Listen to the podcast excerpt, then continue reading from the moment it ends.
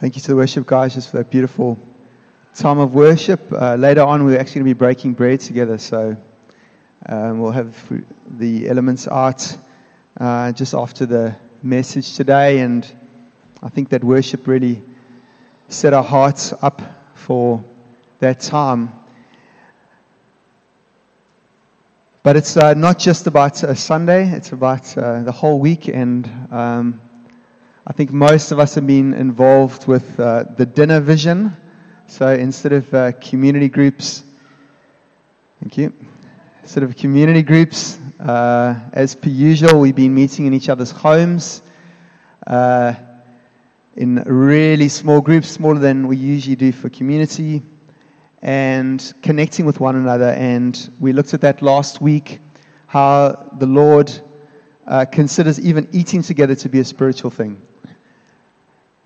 And also, many of us were very, very excited because we got potentially, or two things, an, an opportunity to have dinner with someone, if you are a West Sider, to have dinner with someone on the, uh, from the East, uh, or East Sider, and vice versa, because I think we often tend to gravitate towards just our friendship circle, and the Lord is really wanting to stretch us relationally in uh, even having dinners with people that we may have seen from a distance uh, across church, but never actually um, connected with them more closely than that. And also, not only that, uh, extending onwards towards.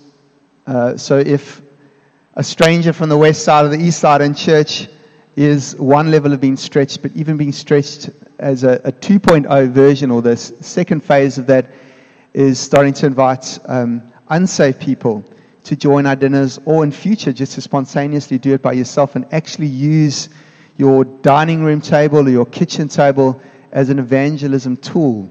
Um, many people will not necessarily, yeah. Anyway, I'm not going to redo last, last uh, week's preach, but you can download that if you, um, I encourage you to download that preach if you weren't here last week. So um, we're going to pick it up from there, two scriptures that we did look at. And um, just wondering, maybe I'll just pray. Let's just pray for the word before we receive the word today. God, we just thank you for your word today, Lord. I know that I, through um, the, the human persuasion of men, can do nothing, Lord. But you, through the power of your word, can change our hearts, can put fire in our hearts, can transform us because your word is living and true uh, through the uh, empowering of your Holy Spirit, Lord.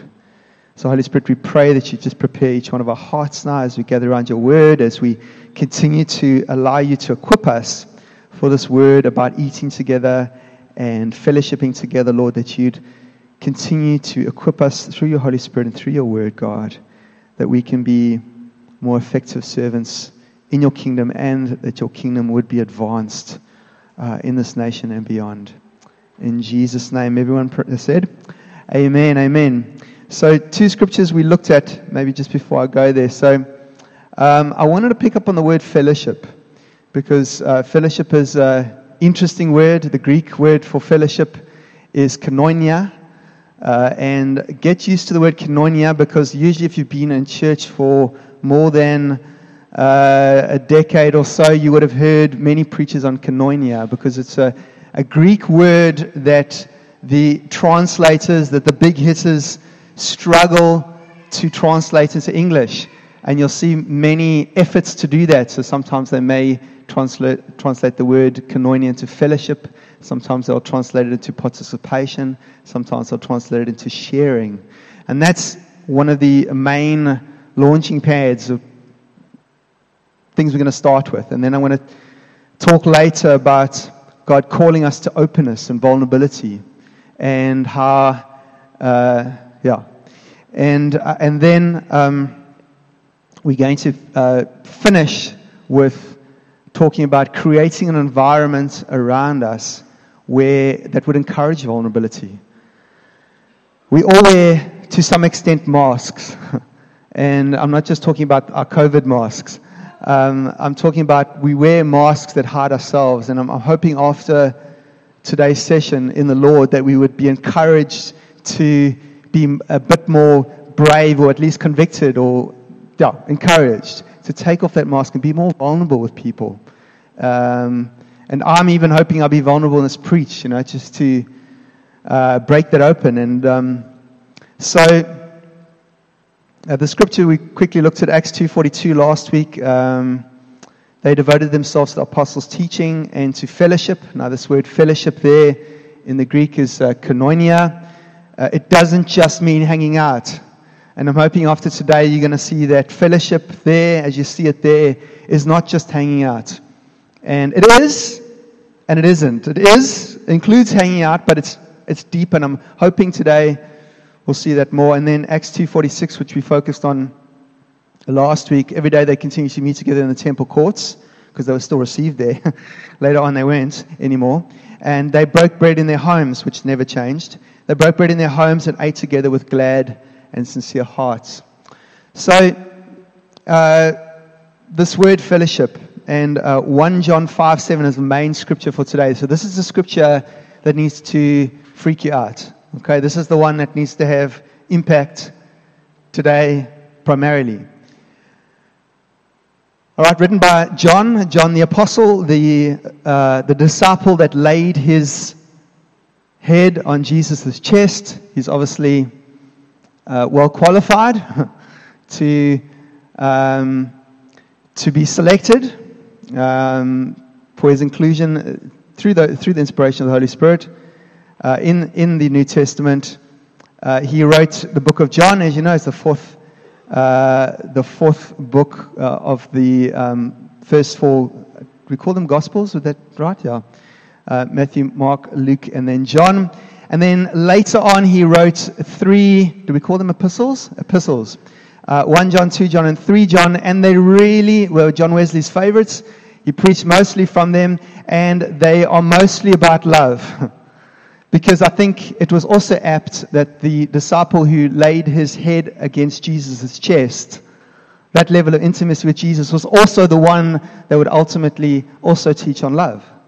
Um, it makes sense. So here we have, uh, picking up in 1 John 1 from verse 5. Uh, the first part, not too important, those last few verses is what we're going to focus on. This is the message we have heard from him and proclaimed to you that God is light and in him is no darkness at all. That's the God we serve.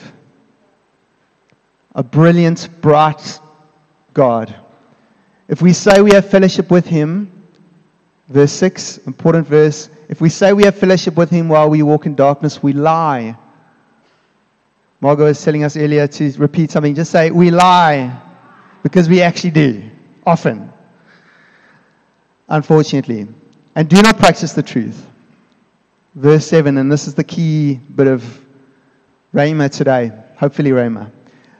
But if we walk in the light as he is in the light, we have fellowship with one another. We have koinonia with one another and the blood of Jesus, sin, cleanses us from all sin. So we're going to focus on this verse 7 here. But if we walk in the light as He is in the light, we have fellowship with one another. So obviously, around our tables, you know, we can assemble people around tables. In your home, you know, your com leader said that you're with Bob and Mary, and, you know, Bob and Mary turns up to your house, and there you are, and it's a little bit awkward in the beginning, and then the ice is broken a little bit, and then you know, who's brought what food, and then eventually you relaxed around the table and you start chatting and just fellowshipping and you love Jesus, and maybe you got a visitor there and you're catering for them as well. And there's a level there, but I'm hoping that today the Lord would illuminate to us through His Holy Spirit so that we can even realize the full significance of that moment because it's not just what we see in the physical, there's something even deeper that's happening in that moment. But here is a challenge to us, if we can keep that scripture up. Here's the challenge to us. Um, it says here that there's actually a condition to the level of depth of this fellowship time. And it, it says here in, verse 7, it reveals it to us. Um, I'd like to just add something because I think it adds clarity here. But if we walk in the light as He is in the light, we have a, a fellowship with one another. And we see that there's actually a condition here is that that if we walk in the light, we'll actually have true fellowship with one another. And we need to bring ourselves into the light. There's parts of us that are in darkness, and I'm not even talking about just sin. I'm talking about some of us are like extreme, extremely inhibit, in, inhibited. Um, you may even think that, you know, I'm just an introvert, but actually, you maybe you are, because I know that introverts recharge by themselves and extroverts recharge around others. That's the general definition. But you may be a lot more extroverted than you actually think you are, and you're actually inhibited. You, you, there's parts of you don't want to reveal because you actually, there's either fear or shame or lack of confidence holding you back. So you're sitting at that table, and you're with people, maybe strangers, and you just want to be yourself, but you can't actually be because you, um, you're feeling a little bit shy. And shy is actually f- fear. And then you might be hosting, and you've made sure the house looks amazing, and the house is clean, and everything's shiny, but you may be presenting yourself always also as a little bit too shiny. And you actually in darkness because what people are seeing is they're seeing a, a host that is so shiny that they're not even real. And that you can actually also come into the light and reveal yourself and say, guys, you know, I, I, was really struggling today. I know the house is a little bit dirty. Uh, I actually didn't feel like having people around tonight, but I'm just doing this in faith and help me through now and let's have an incredible evening together. That's being real. And God's encouraging us to be real. So the condition of us of having true fellowship with one another is to come into the light. And the Lord wants to, yeah. So, first of all, it says that we need to be in the light, and we saw it in that scripture there. But if we walk in the light as He is in the light, so is God in the light? So let's just, I know everyone's horrified, but let's just pause there for a sec, okay? Because let's look at it.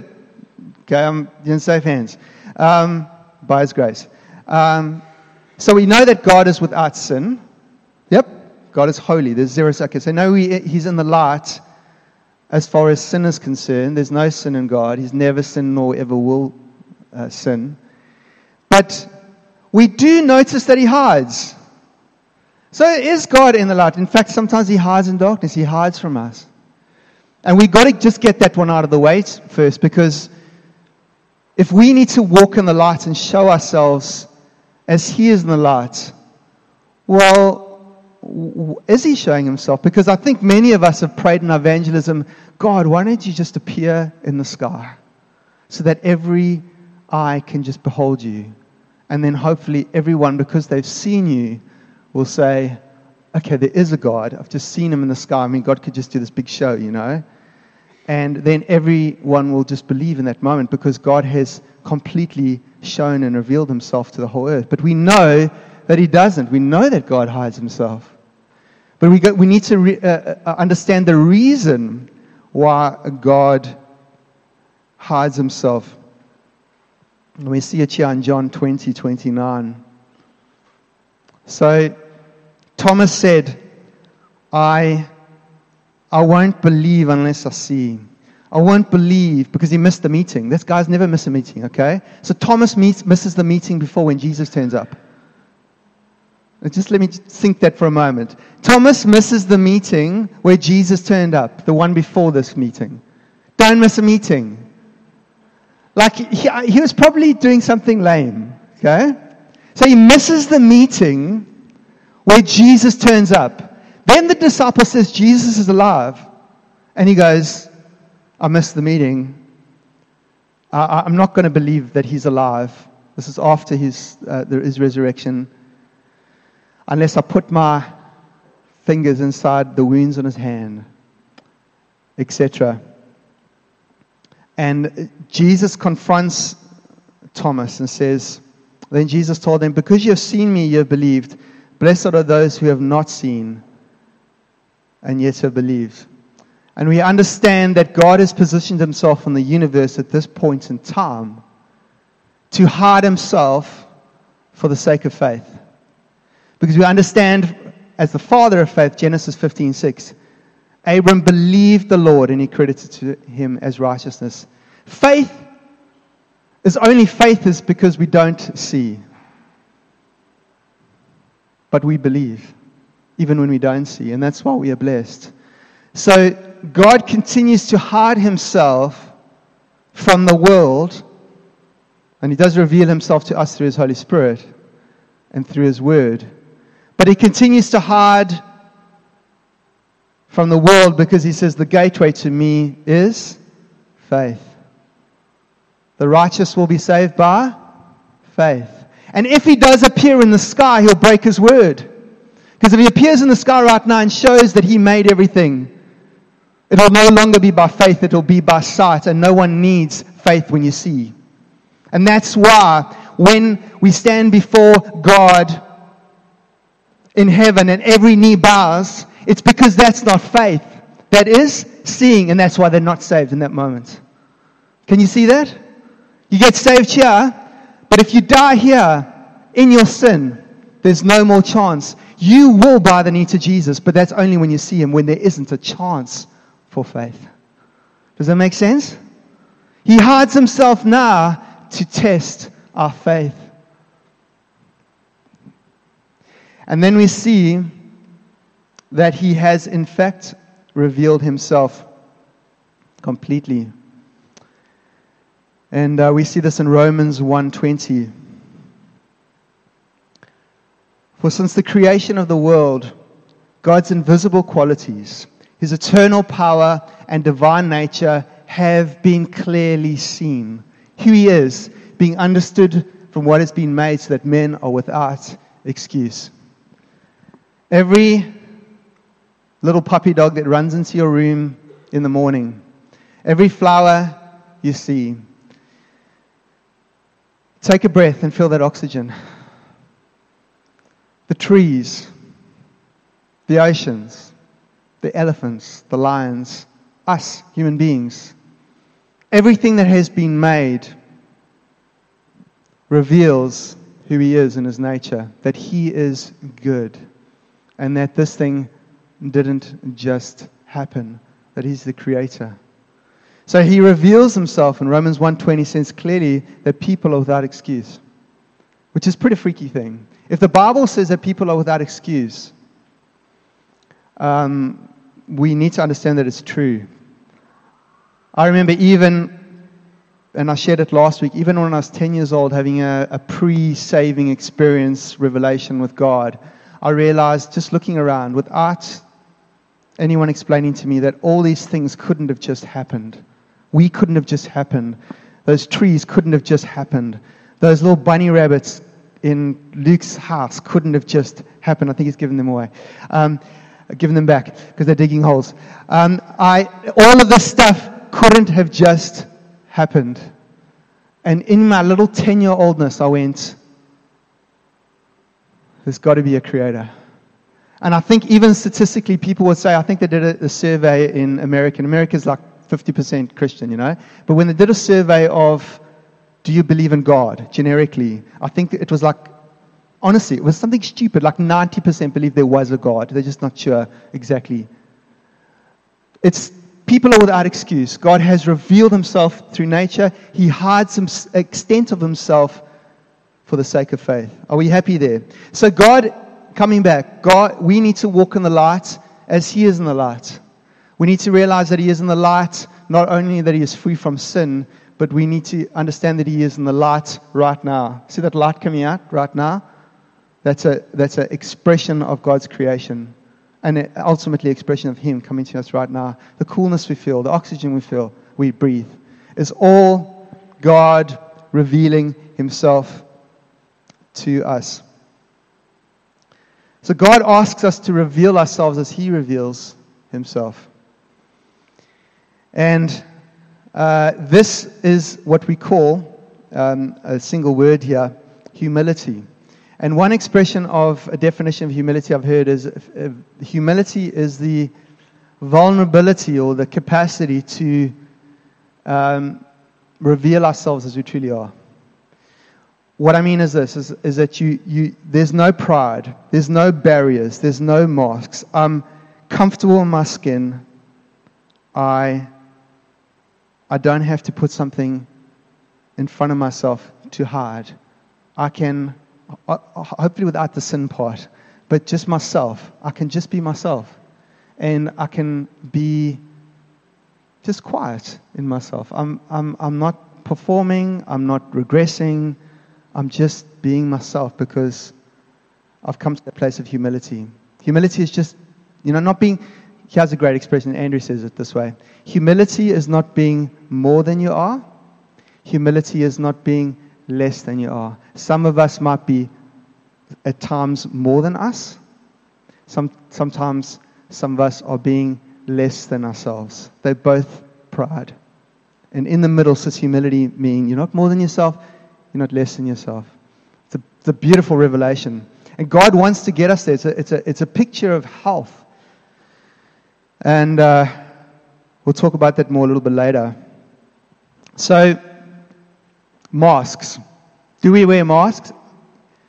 You guys are all liars, okay? And I love it. Can I call you liars and you can still smile at me? You're all liars. I also say you all suck too. Um, so, and you're also still smiling at me. Because we do.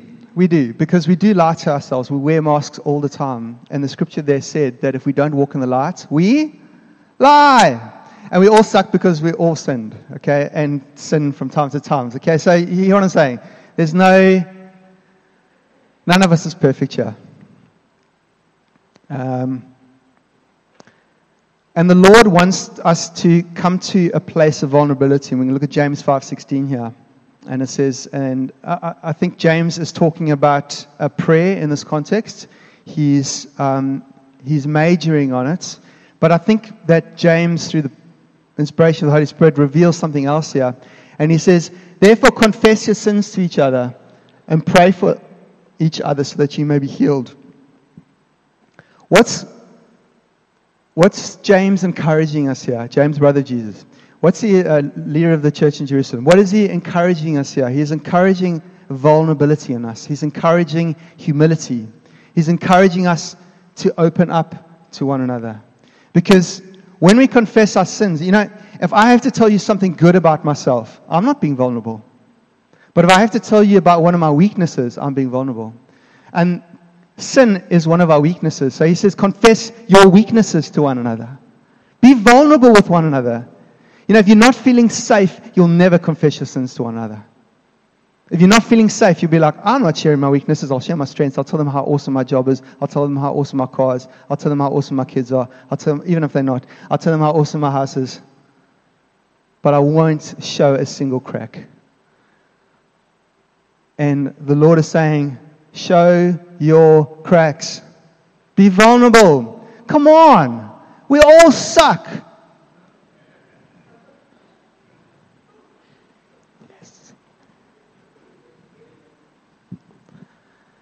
And what is the other one I did? We all? Donna's not participating in this. Are you all liars? There we go. If we look at that scripture, because we're all wearing masks all the time. Anyone that's saying, I don't at some point wear a mask. I tell you what, Andrew even said, you know, he never wore a mask, and then he's suddenly around the big hitters, you know? Like, um, Margo, here's a big hitter, and Andrew.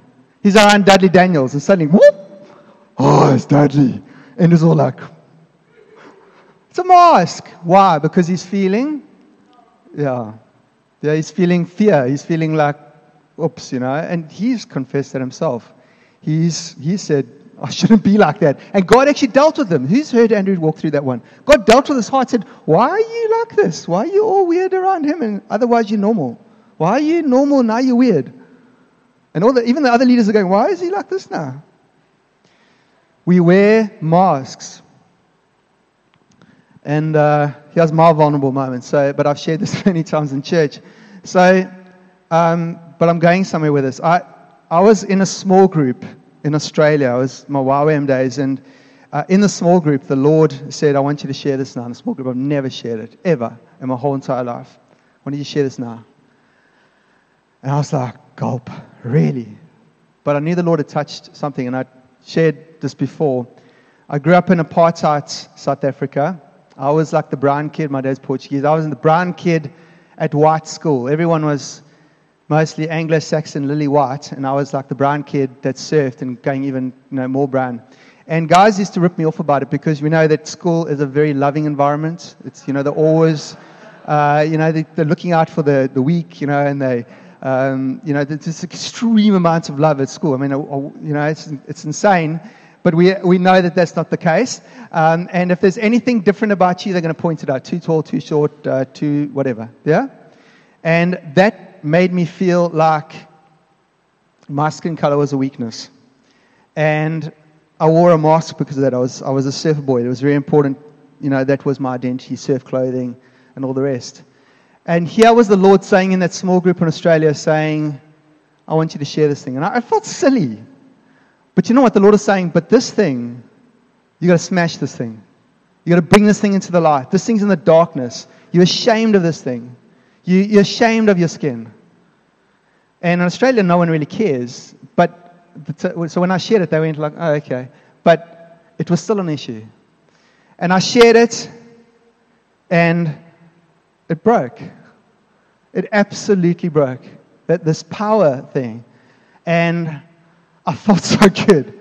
I felt so absolutely good that I brought into the light. And now, I could bring, I was like breathing this big sigh of relief. I could bring more of Joey into a conversation. I could present, there, there was one less area that the Lord, um, that the Lord had touched on. Uh, one less area that was holding back from the light. And the Lord wants to do that in every single one of our hearts. He wants to point little areas of our life, often weaknesses, and wants to say, that thing's in darkness. You're ashamed of that thing, and that thing is holding you back.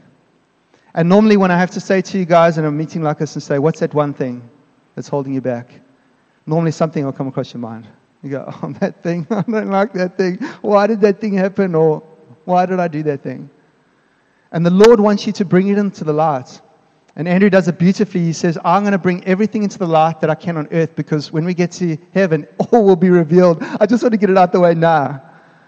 And we need to be like that with one another. We need to bring our, um, our, our inhibitions, we need to bring our weaknesses, our traumas, uh, because this is a gnarly place here on earth.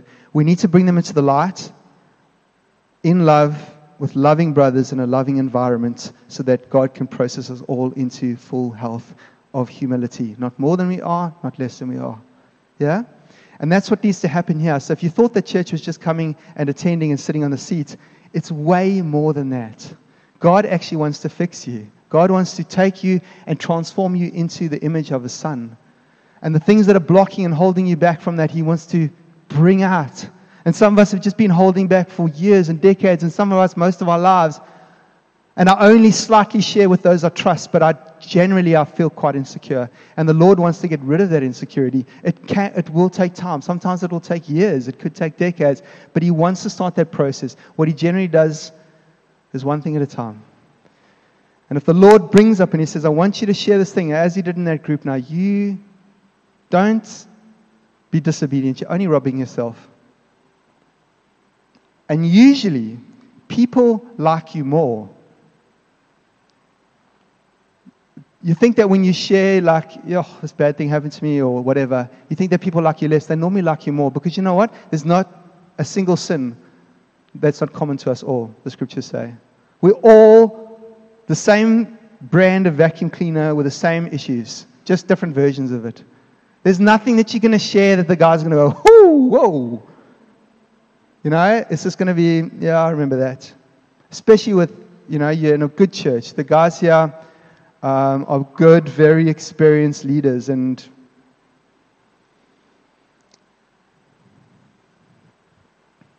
all right. So we're good with that. So God is calling us to vulnerability. Okay. So can everyone say that? God is calling us to vulnerability. Okay. Now, none of us want to be vulnerable in a unsafe environment. I, actually, I won't even encourage it. And Jesus doesn't encourage it either. And Jesus says, yeah, I don't have the scripture, but he says, don't cast your pearls before swine. Don't be vulnerable with, because then they'll turn around and eat you up. Vulnerability is not like you just go share willy nilly all over the place. You share when the Lord asks you to share, and you share in a place that's safe. And we're hoping that this environment here that the leaders can create a safe place here with the help of the Holy Spirit. That you can feel this is a safe place. And we're going to go over three keys for that today, so or three facets today. So before we go there, I wanted to talk about uh, koinonia because I know you guys are very intrigued about that word. And um, so 1 Corinthians 10, 6, 10 16, let's have a look at that. This will, this will help us with the word koinonia. So it says, Is not the cup of thanksgiving for which we give thanks a participation in the blood of Christ? And is not the bread that we break a participation in the blood of Christ and uh, participation in the body of Christ? So we looked at the Greek word for fellowship was koinonia. Guess what the Greek word for participation is? Koinonia. So the, the, the, the, the translators are struggling. The translators are struggling. At one stage, they go fellowship, hanging out. Now they're going participating, which is kind of similar, but definitely feels different. But the main point here is this inclusion in Christ.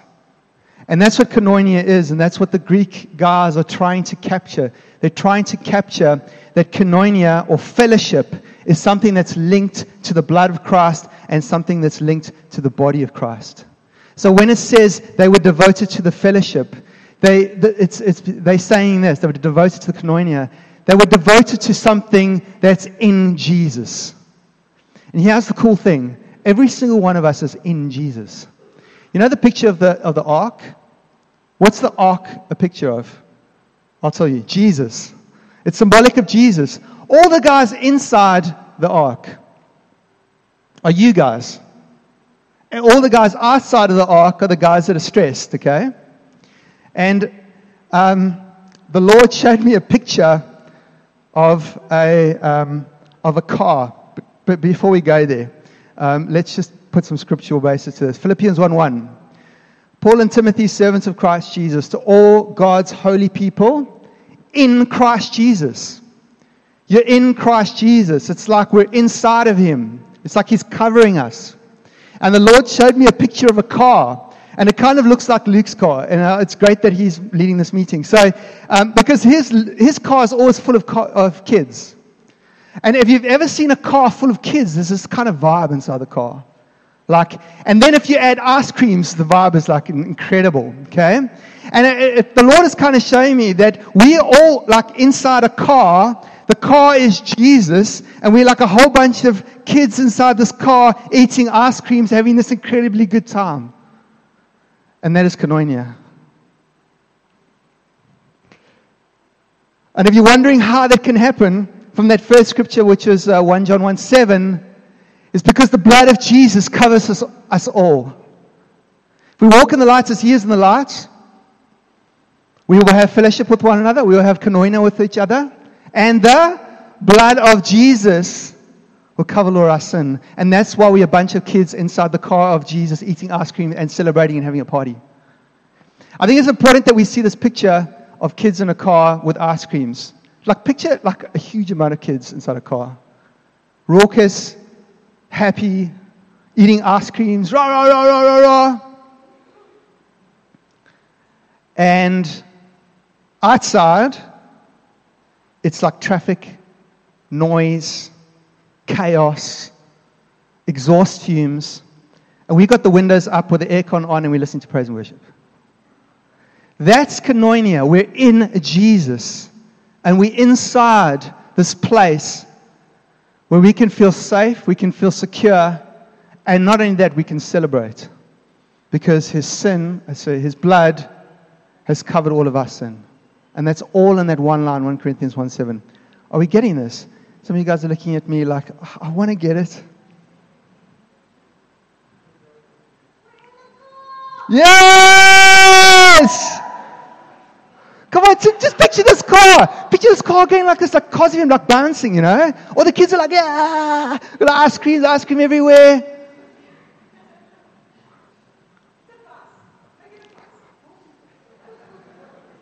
It's helping Lisa to picture it as a bus.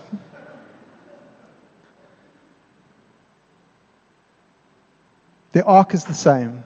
Inside the ark is food, it's warm, little cute animals running around. Little children running around. It's a happy place. Everything's going to be fine. Outside the ark, drama. We're inside. We're inside. We're in the protection of Jesus. Your soul is in the protection of Jesus. When we come together, that's what's happening. And that's why this joy is coming out of us. That we don't need to pull out alcohol to feel happy. We're feeling His Holy Spirit, which is a gift. We're knowing that we have something wonderful in Him. We happy with that? All right. I've been promising them three points to create the safe environment. To get all the kids revving and motivated inside that car. To get that feeling where we can be open with one another, there needs to be some ground rules. If we don't put down some ground rules, it's not going to be a safe place. So, let's look at scripture. Romans 5 15, 7. Accept one another. Maybe we should say it. Everyone say, accept one another. Okay. Everyone happy? Can we move on to point number two. okay, I'll develop it a little bit. Just as Christ accepted you. Now, let me go there. Please take this the right way, okay? But this is what it was like in Jesus' eyes spiritually. We were filthy, dirty, unpleasing, disgusting spiritually to God. And He accepted us. He is the most holy God. And spiritually, we were disgusting to Him but He drew us in. And God says, as He did it to us, every single one of us, right? You can see it in that line. We need to accept one another. And accepting one another can be a challenge. Romans 14:3 understands the challenge. Um, sorry, Colossians 3:13. I'll go there in a sec, but let me just do Romans 14:3 quick. The man who eats everything must not treat with contempt the one who does not, and the one who does not eat everything must not judge the one who does, for God has accepted them. If you guys have never been married, you know, there's a part where the, where the honeymoon ends and real life begins.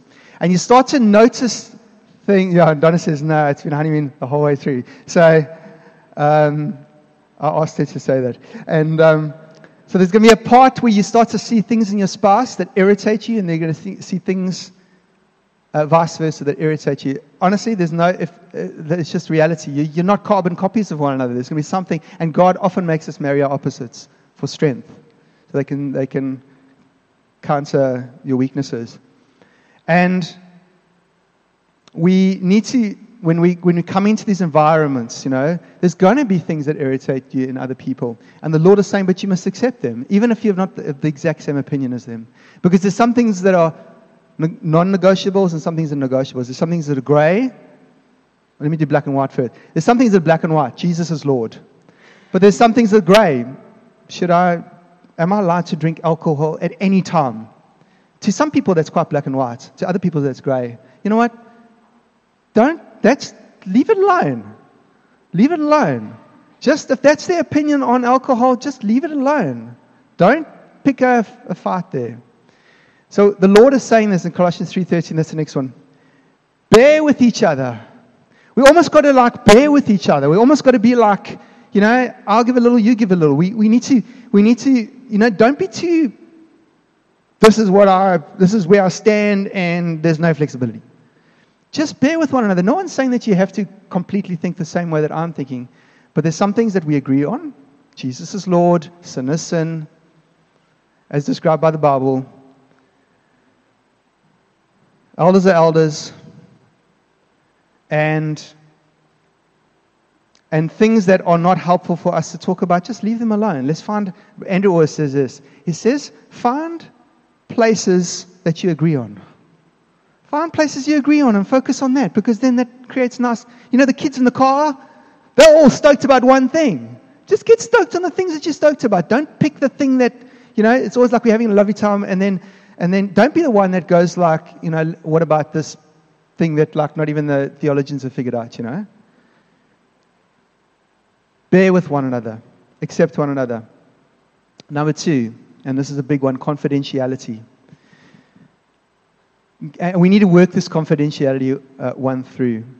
No one is going to be open if they, if they think that this is going to turn into gossip. If you're sharing something intimate that happened to you across the table or with a leader or whatever, if you share that, the expectation in any healthy church, and uh, certainly in Josh is that you uh, that that, that thing, if it's shared, will go up to other to higher level leaders. Um, uh, if it needs to be. Otherwise, it's just kept here. I don't have to blab that stuff to anyone else. We need to have a confidentiality. And the Lord warns us on this. And we see it in Matthew 12 36. I tell you, and this is about gossip, and, and we could kill gossip if there's gossip amongst us. I, but I tell you that men will have to give accounts on the day of judgment for every careless word they speak, they have spoken. If someone shares something with you in confidence, if you're okay with it, if they tell you they murdered someone, you can't keep that in secret. You've got to go uh, tell your leader because you're obligated to morally. If they tell you some random minor thing that actually, to be honest, just be confident. I always say this. I don't know. I don't have to go there. It's overcomplicating it. Let's not gossip. 1 Peter 2 17, and this is a challenge for us and it guides us, says, Show proper respect to everyone. Um, the I think the ESV says honor everyone.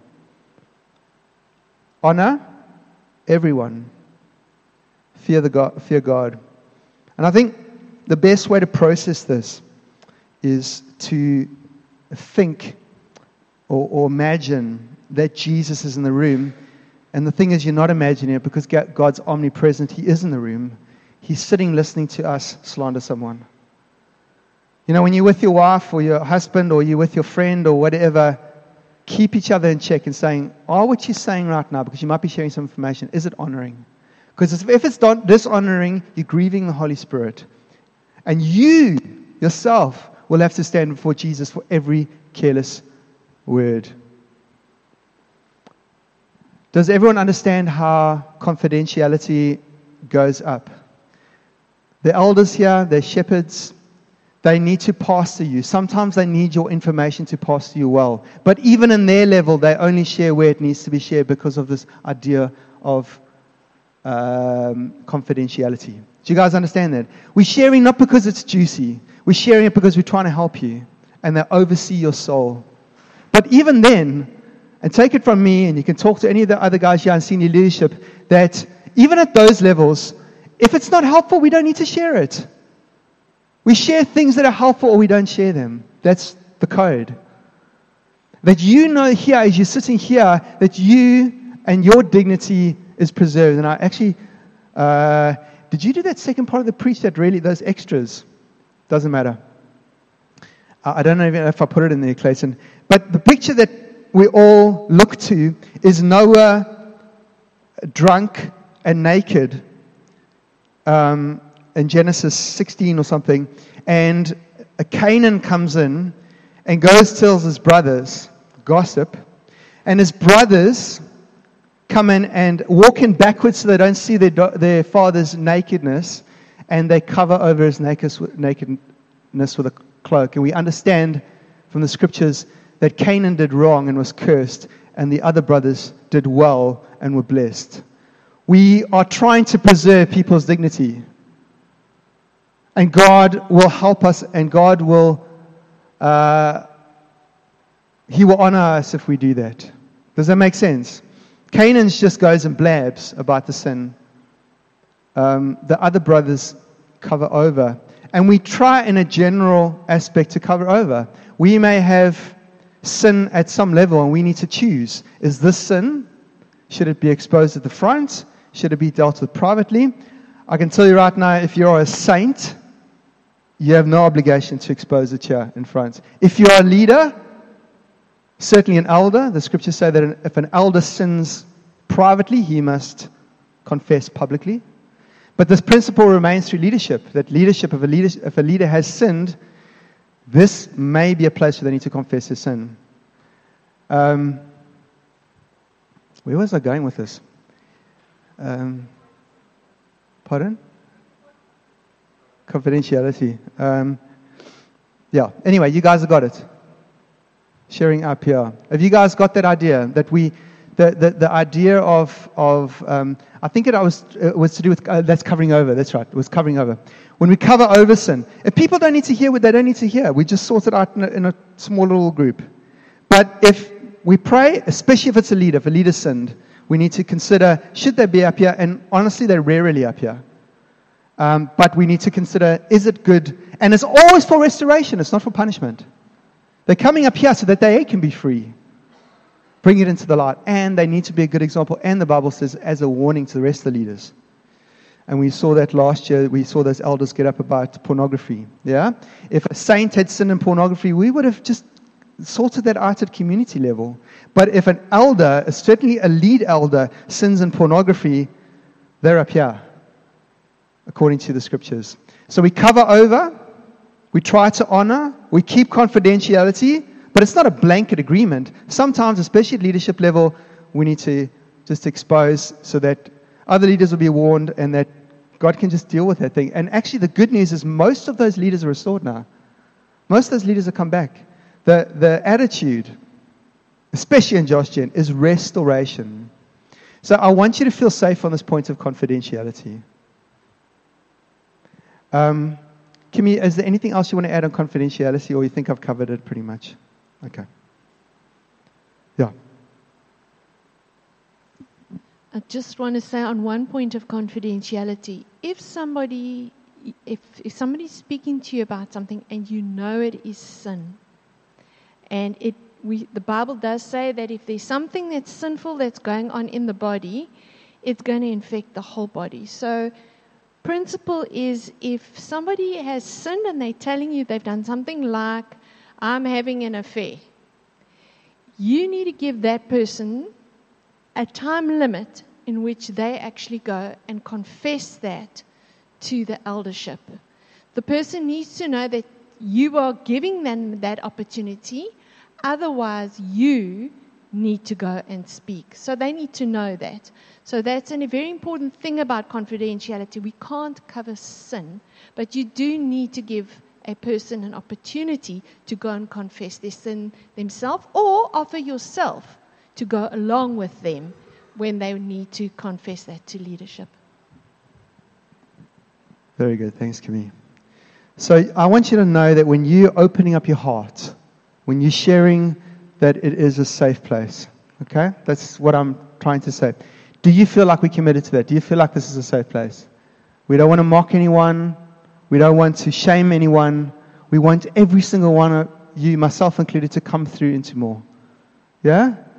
With your dignity intact. Because we want to be the kids in the car having a happy time. That's the, that's the deal. Because, and the reason was given because the blood of Jesus covers our sin. That even when we're exposing sin, we're exposing sin, even though it's covered in a very, very general sense under the blood of Jesus. That we're exposing it so that that person can be set free. And normally that would happen except for a leader in a private setting. All right, uh, last point. And this is humility. And uh, so the first one was accept one another, the second one was confidentiality, and the third one is humility. And it's important that we have an attitude of humility amongst us. And Romans 5:21 says, "Submit to one another out of reverence for Christ." And this is what I spoke about earlier: is that we need to be aware. Um, did I get that right? Romans 5:21. Okay, it says sorry, wrong scripture, but it says submit to one another out of reverence for Christ. We, so we're submitting to one another out of reverence for Christ. The motivation there's a fear of God in this. The motivation for why we are honoring one another, why we are in humility with one another, is that God is watching. God is watching us. He's watching us. What's in the private? He's watching our hearts. Watch your hearts. And 1 Peter 5 5 helps us with this. Likewise, you who are younger, be subject to the elders. Clothe yourselves, all of you, with humility towards one another, for God opposes the proud but gives grace to the humble.